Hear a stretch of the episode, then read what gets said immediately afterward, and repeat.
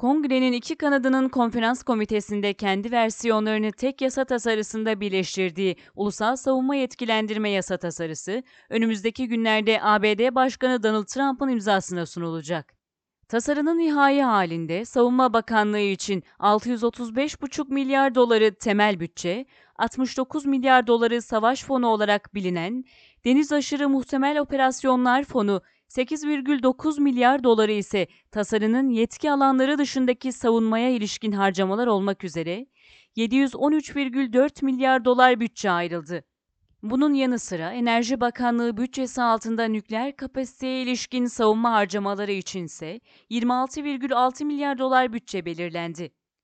N D A A tasarısında Çin'e karşı Pasifik Caydırıcılık İnisiyatifi'nin kurulması öngörülürken, A B D'nin Pasifik bölgesindeki askeri gücünü tahkim etmek, bölgedeki ortak ve müttefiklere destek vermek üzere bu inisiyatif için Hint-Pasifik Kuvvetleri Komutanlığı'nın bütçesine ek iki virgül iki milyar dolar fon ayrıldı.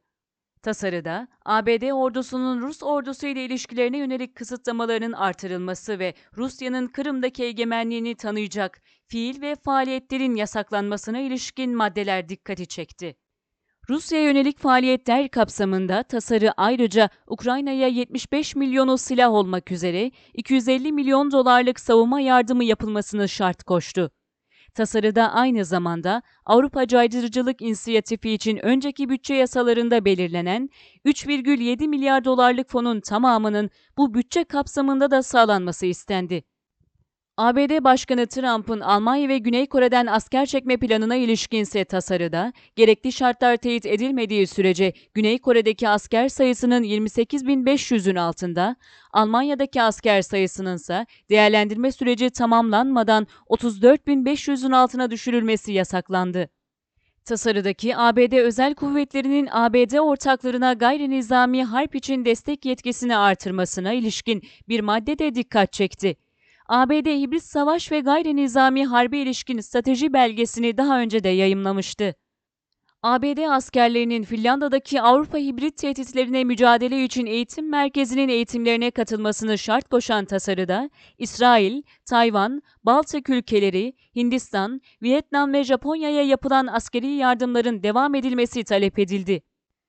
A B D Hava Kuvvetleri'nin gücünün ortalama üç yüz seksen altı filo veya üç bin sekiz yüz elli savaş uçağına ulaştırılmasını öngören tasarı, birçok savaş uçağının yanı sıra doksan üç adet F otuz beş uçağının alınması için yetki verdi. Tasarıda Türkiye'nin aldığı altı F otuz beş uçağının da A B D Hava Kuvvetleri'nce kullanılması için gerekli yetkilendirme yapıldı. A B D vatandaşı siyahi George Floyd'un öldürülmesinden sonra yaşanan olaylarda gündeme gelen konfederasyoncu generallerin isim ve heykellerinin kaldırılması da tasarıda yer aldı.